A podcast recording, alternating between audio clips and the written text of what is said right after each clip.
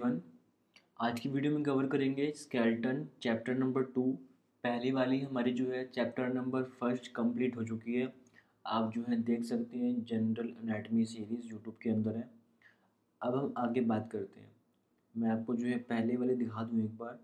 यहाँ तक हमने कवर कर लिया था। Arrangement of structure in in the body from in outward इसकी जो है मैंने चैप्टर वन कंप्लीट कर दिया है। आप जो है ध्यान से सुने, पढ़ें और फिर जो है अपने डाउट्स को क्लियर करें।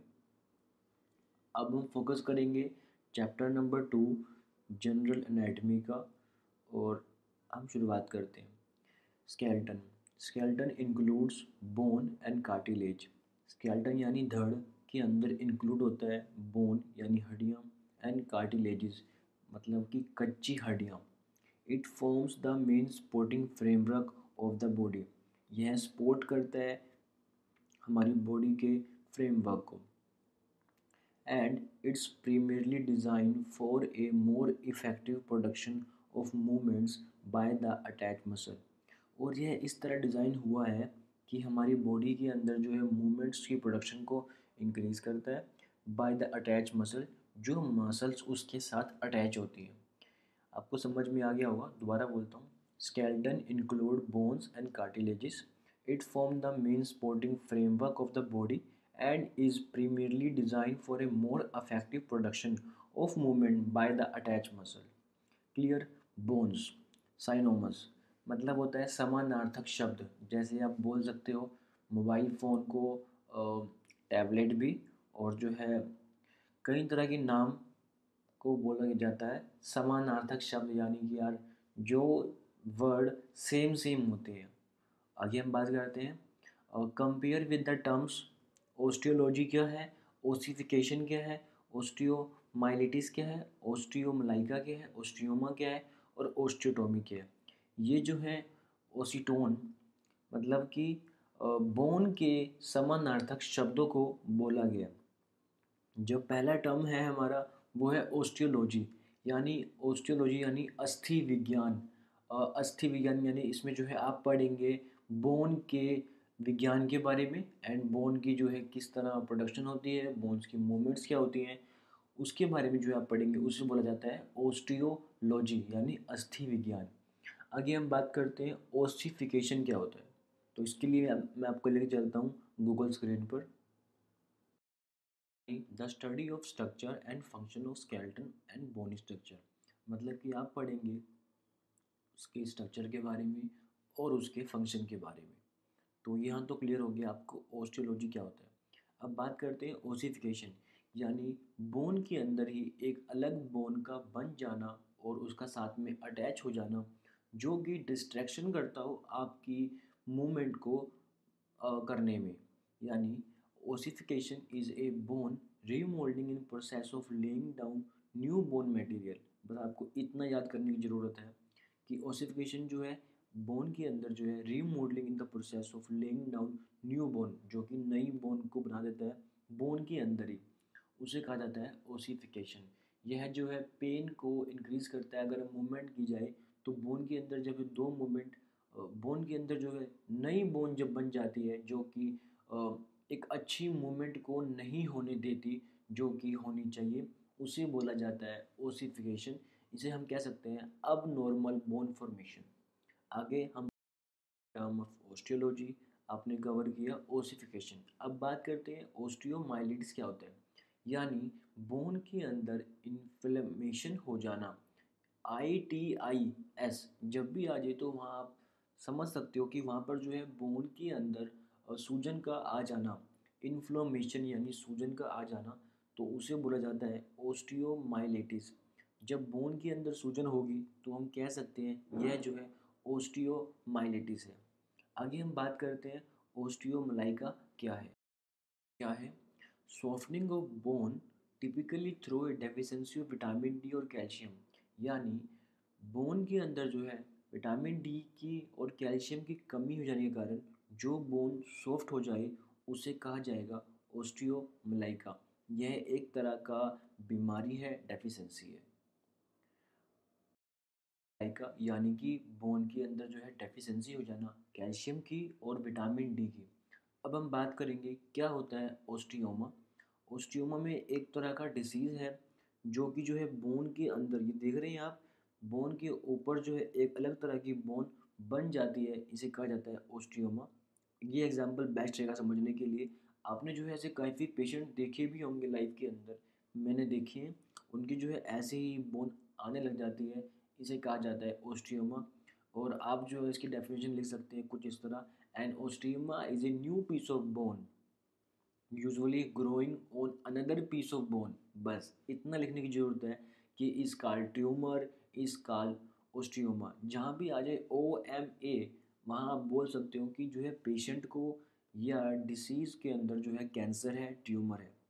दोबारा से बोल रहा हूँ। And osteoma is a new piece of bone usually growing on another piece of bone is called osteoma. आपको जो है, अब क्लियर हो गया होगा। आगे हम बात करते हैं ओस्टियोमी। आगे हम बात करते हैं ओस्टियोमा के बाद ओस्टियोटोमी क्या है? ओस्टियोटोमी क्या है? The surgical cutting of a bone और removal a piece of bone. मतलब कि बोन के अंदर से छोटे से पीस को बाहर निकालना, सर्जिकल ऑपरेशन के द्वारा, उसे कहा जाता है ओस्टियोटोमी। इसके बारे में भी आप पढ़ेंगे। अब तक आपको क्लियर हो गया होगा। मैंने जो आपको समझा दिया osteology ossification osteomyelitis osteomalacia osteoma and osteotomy clear? आगे हम बात करते हैं इसकी डेफिनेशन के बारे में। तो bone is a one third connective tissue. Bone जो है, एक वन थर्ड है कनेक्टिव टिश्यू का। हमारी बॉडी में जो है, कितने तरह के टिश्यू होते हैं? तो वो होते हैं epithelial tissue, connective tissue and muscle tissue and nervous tissue इसी तरह जो है, आप बोल सकते हो कि बोन जो है वन थर्ड है कनेक्टिव टिश्यू का। It is impregnated with calcium salt which constitute two third part इसके अंदर जो है, यह गर्भवती है कैल्शियम साल्ट के साथ विच कॉन्स्टिट्यूट जिसका कॉन्स्टिट्यूट जिसका मात्रा टू थर्ड पार्ट है। The inorganic calcium salt mainly calcium phosphate partially calcium carbonate and traces of other salt make it hard and rigged. जो इनऑर्गेनिक कैल्शियम साल्ट हैं, जो mainly calcium phosphate है calcium carbonate है, वो जो है इसको मज़बूत और हार्ड बनाते हैं, यानी कठोर बनाते हैं which can afford resistance to compressive force of weight bearing and impact force of jumping जो कि उसको क्षमता देता है वेट बेरिंग करने की वज़न को उठाने की and impact force of jumping और जंप करने की। The organic connective tissue makes its tough जो ऑर्गेनिक कनेक्टिव टिश्यू हैं, इसको टफ बनाते हैं एंड रीसाइलेंट यानी flexible which can afford resistance to tensile forces जो कि जो है उसको क्षमता देते हैं टेंसिल फोर्सेस, यानी जाने अनजाने की फोर्सेस को। इतनी हिंदी मुझे खुद नहीं आती। In strength bone is comparable to iron and steel क्षमताओं के आधार पर बोन जो है कैप कंपेरेबल है आयरन और स्टील के साथ। यानी कंपेयर कर देंगे तो आयरन और स्टील की क्षमता के क्षमता बोन के अंदर भी है। Despite its hardness and high calcium content, the bone is very much a living tissue. और डिस्पाइट इस हार्डनेस इसकी कठोरता के कारण एंड हाई कैल्शियम कंटेंट इसके अंदर जो है हाई कैल्शियम कंटेंट के कारण bone is very much a living tissue bone को हम एक लिविंग टिश्यू बोल सकते हैं it is highly vascular with a constant turn over of its calcium content इसके अंदर जो है हाई मात्रा के अंदर कैल्शियम कंटेंट होता है। It shows a characteristic pattern of growth आप यह दर्शाता है जो कि उसकी ग्रोथ के पैटर्न को।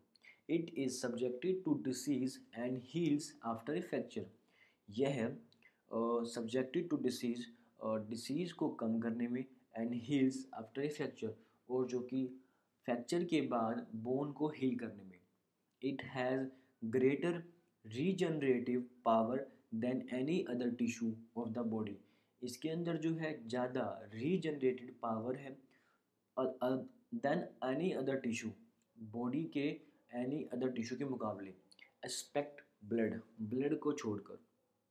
It can mould itself according to change in stress यह अपने आप को माउल्ड कर लेती है, यानी मोड़ना, जिसे हम बोल सकते हैं। Can mould itself according to change in stress and strain it's beard यह अपने आप को किसी भी तरीके से माउल्ड चेंज कर सकती है और स्ट्रेन इन बियर्स इसको जो है एक आकृति प्रदान कर सकती है। हम जो है इसकी हिंदी करते हैं गूगल ट्रांसलेट के अंदर।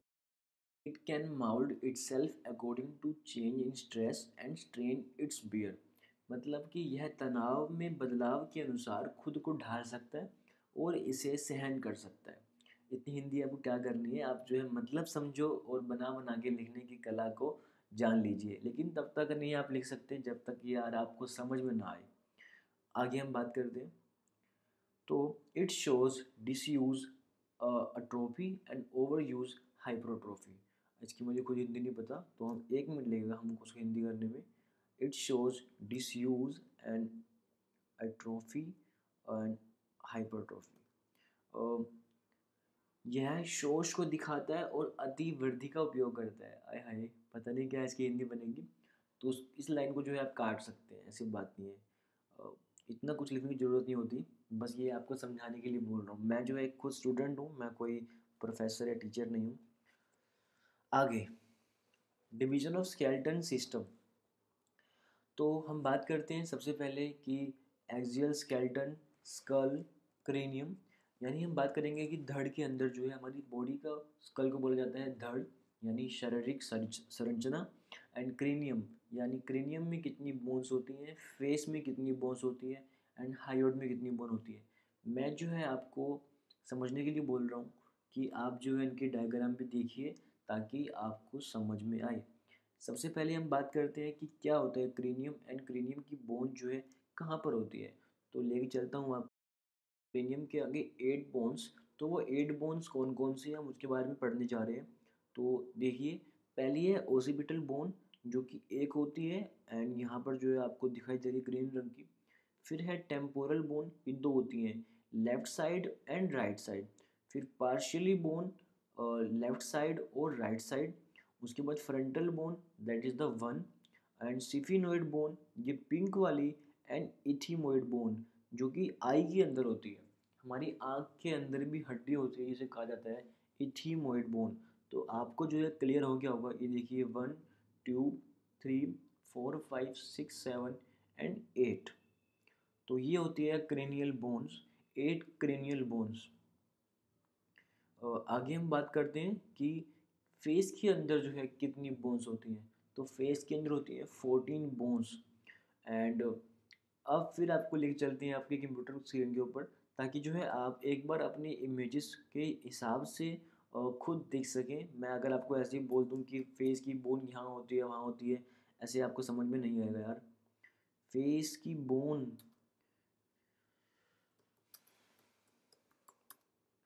जस्ट वेट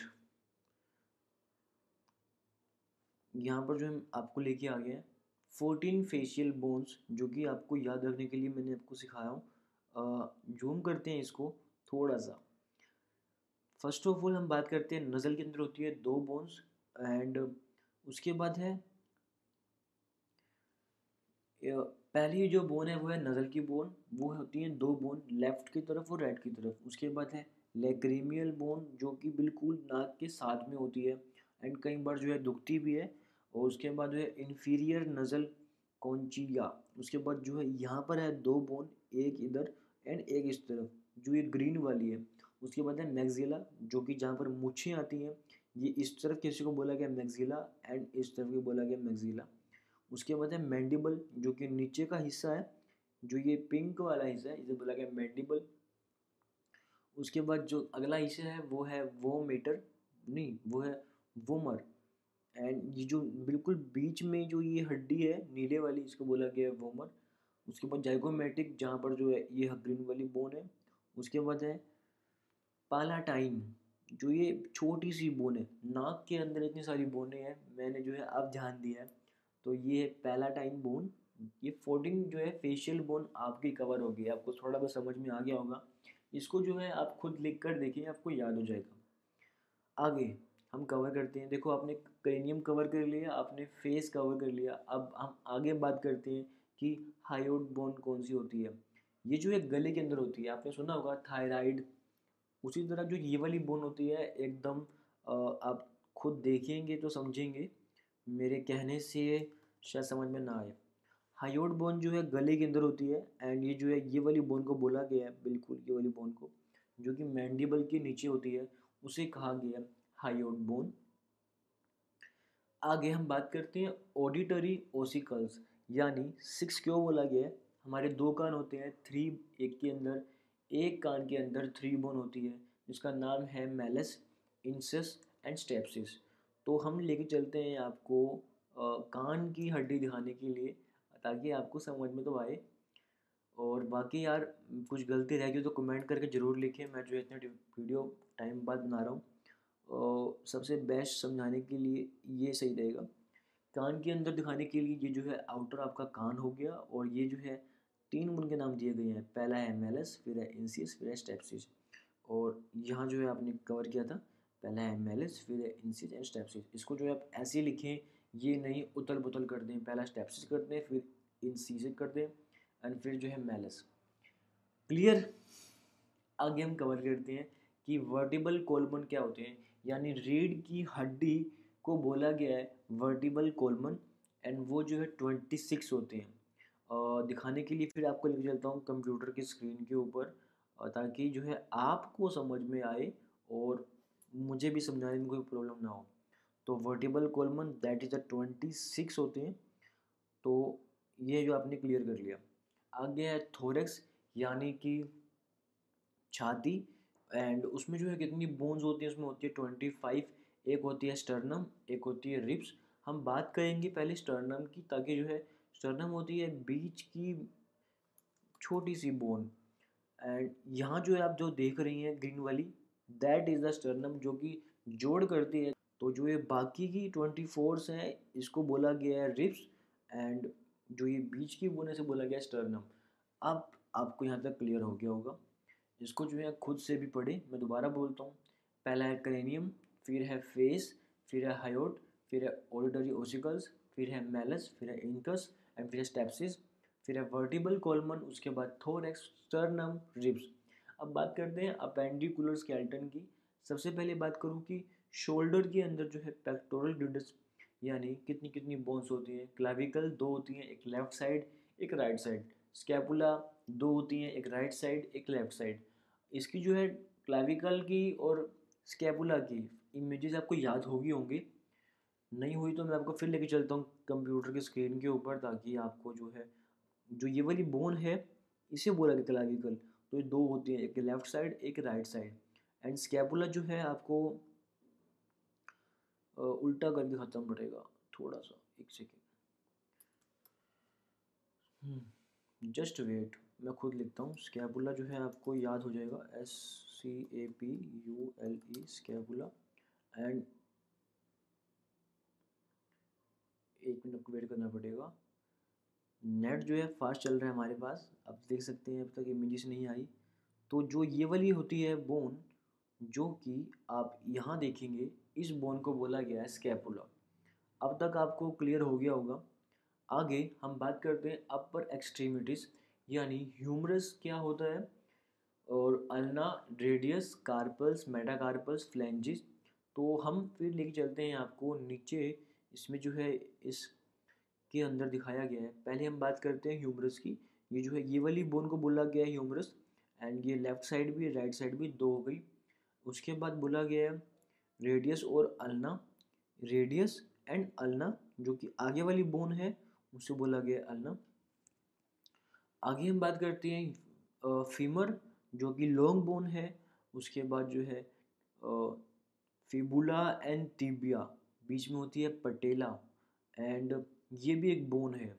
उसके बाद जो है मैं आपको लिख चलता हूँ यहाँ से, और स्कै पहले है स्कैपुला जो कि आपने अभी कवर किया, उसके बाद है रिब्स आपने जो यहाँ कवर किया, फिर जो है ह्यूमरस आपने जो यहाँ कवर किया, उसके बाद है रेडियस एंड अल्ना जो आपने यहाँ कवर किया, फिर है कार्पल्स जो कि हाथ की इस बोन को बोला जाता है, जो कि बिल्कुल गोल गोल की शेप में आपको दिखाई दे रही है।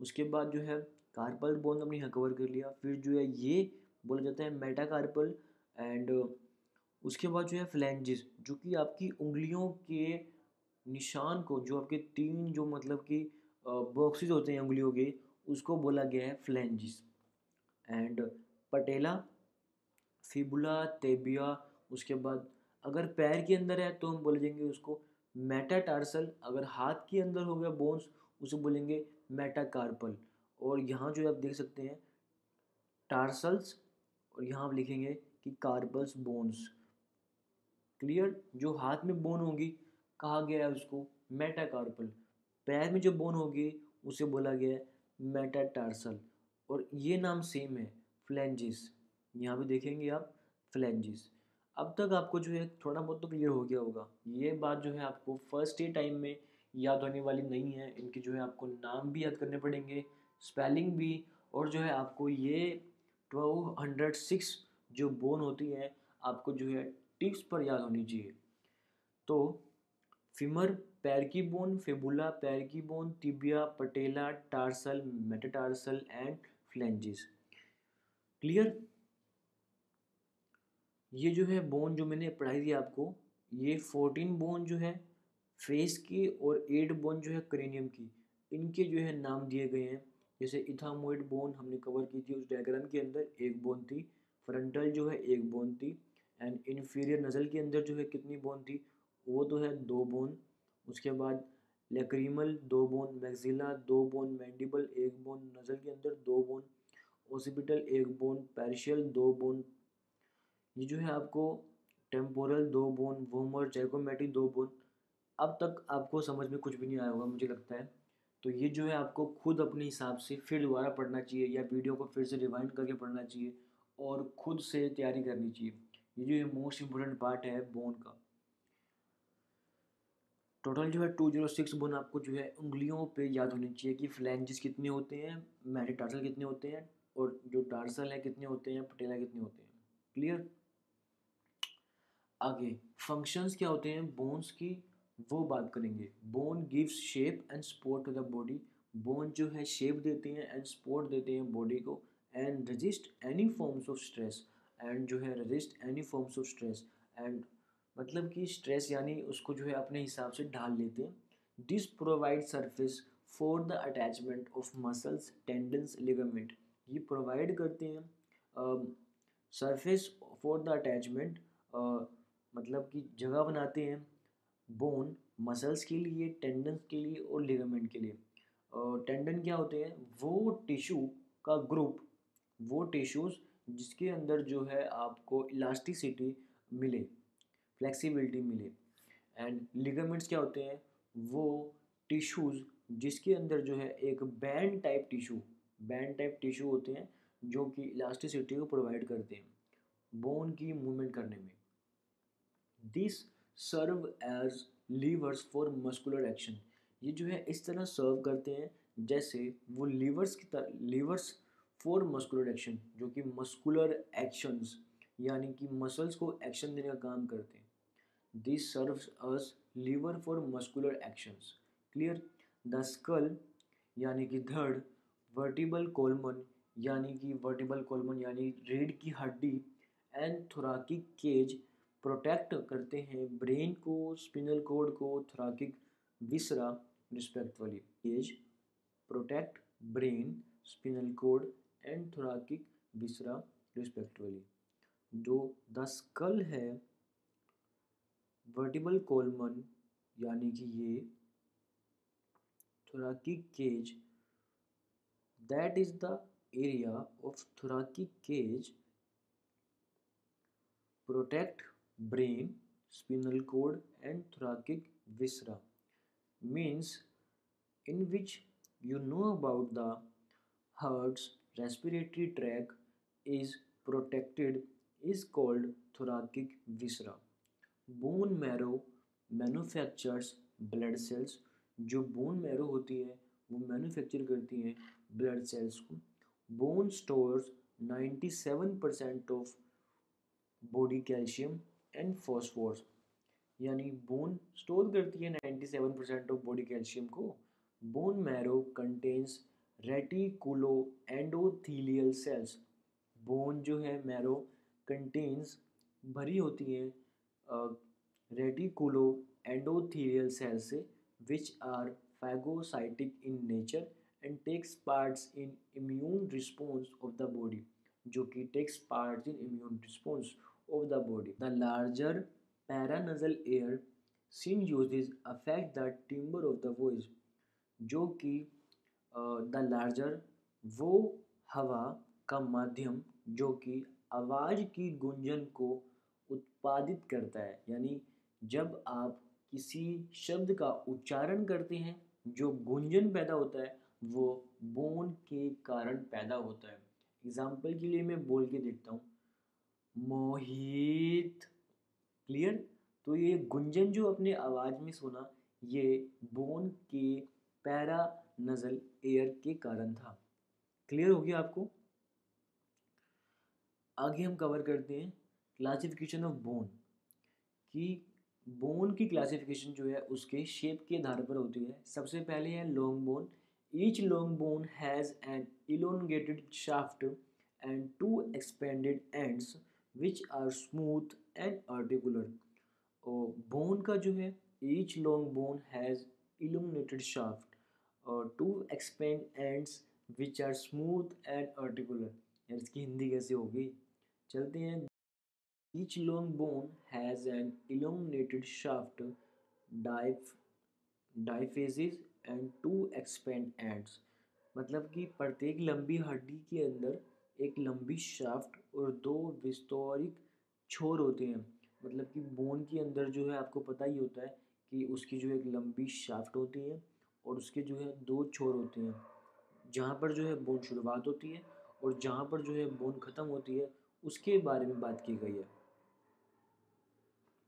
अभी के लिए हम इतना ही कवर करते हैं ताकि आपको जो है समझ में आ गया होगा और उसके बाद इतना क्लियर करते हैं which are smooth and articularly the shaft typically has three surface separated by three borders a central medullary cavity a nutrient foramen directed away from the growing end example typical long bones like humerus यानी हाथ की हड्डी radius और elbow के बाद की हड्डी अलना ये भी एल्बो की बाद की हड्डी फीमर यानी पैर की हड्डी जो कि हिप के साथ ज्वाइंट होती है तिबिया जो कि पटीला के साथ ज्वाइंट होती है और नीचे जो है पैर के अंत में, यानी एंकल जॉइंट में ख़त्म होती है फिबुला जो कि जो है आपके पटीला के बाद शुरुआत होती है।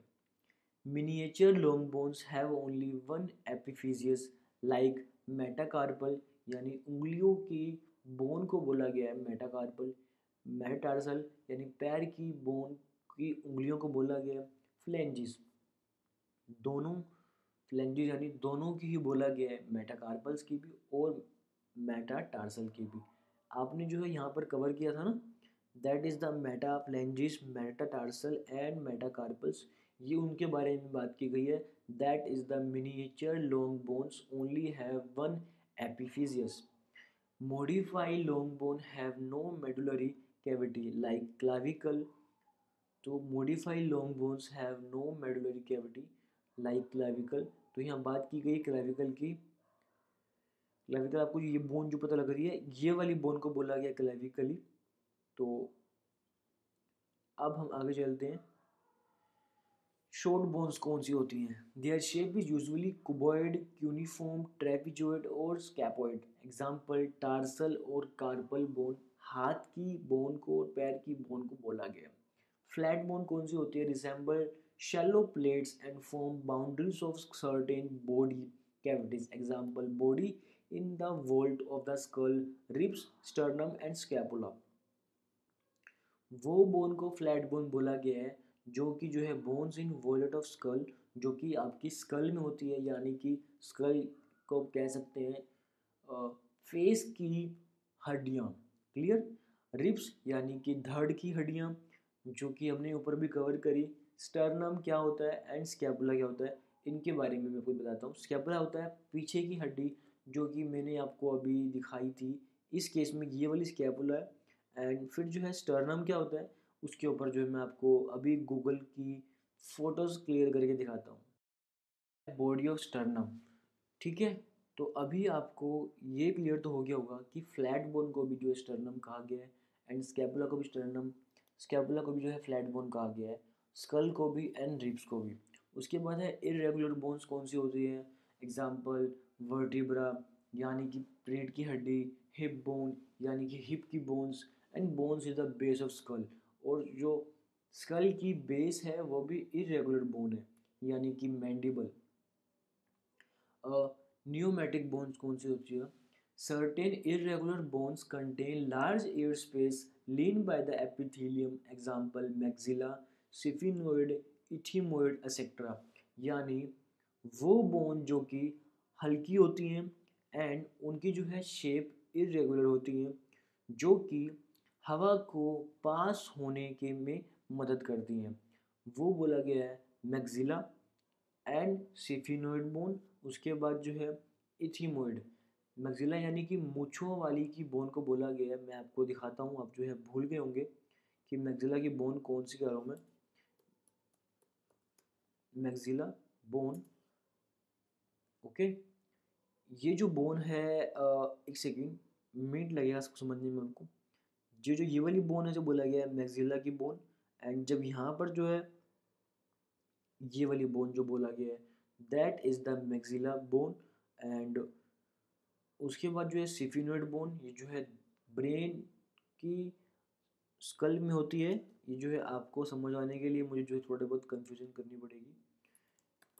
एक सेकेंड सिफिनोइड बोन एंड यहाँ जो आपको समझ में आ गया that is a sphenoid bone जो कि छोटी सी पिंक वाली शेप को बोला गया है सिफिनोइड बोन उसके बाद जो है, अगली जो बोन है, उसका नाम है इथिमोइड बोन जो कि अभी आपको इसके अंदर देखने को मिलेगी. That is the ethmoid bone जो कि आँख के अंदर होती है. इसे बोला जाता है pneumatic bone they make the skull light in weight जो कि स्कल को लाइट इन वेट में हेल्प करते हैं। Help in resonance of voice, act as a air conditioning chambers for the inspired air. उसके बाद बोला गया है सीसा मोइड बोन, इतना जो हम कल कवर करेंगे, अभी तक आपने कवर किया फाइव पॉइंट तक। अभी थैंक यू और कल जो है मैं और अच्छे से समझाऊँगा आपको। अभी के लिए मैंने जो है काफ़ी जल्दबाजी में जो है कितना कुछ गलत भी बोल दिया। लेकिन कोशिश करिए आपको जो है इमेजेस के द्वारा सही समझाने की। मुझसे कुछ भी गलती हुई हो तो मुझे माफ़ करना। मैं नेक्स्ट वीडियो में और भी अच्छी वीडियो बना के लाऊँगा ताकि आपको समझ में आए। मैं कहना क्या चाहता हूँ, अभी काफ़ी गलतियाँ मेरे से हुई थी। शब्दों को बोलते हुए भी काफ़ी गलतियाँ मुझसे हुई थी। आपको जो है डायग्राम की तरफ़ समझाते हुए भी चाहता हूँ मैं यही हूँ कि आपको जो है ये वाला जो जितना मैंने पढ़ाया है, उतना आपको याद हो जाए। याद ना हो आपको तो दोबारा सुनो वीडियो को। एक बार सुनो, दो बार सुनो और तीसरी बार जो है याद हो ही जाता है। And thank you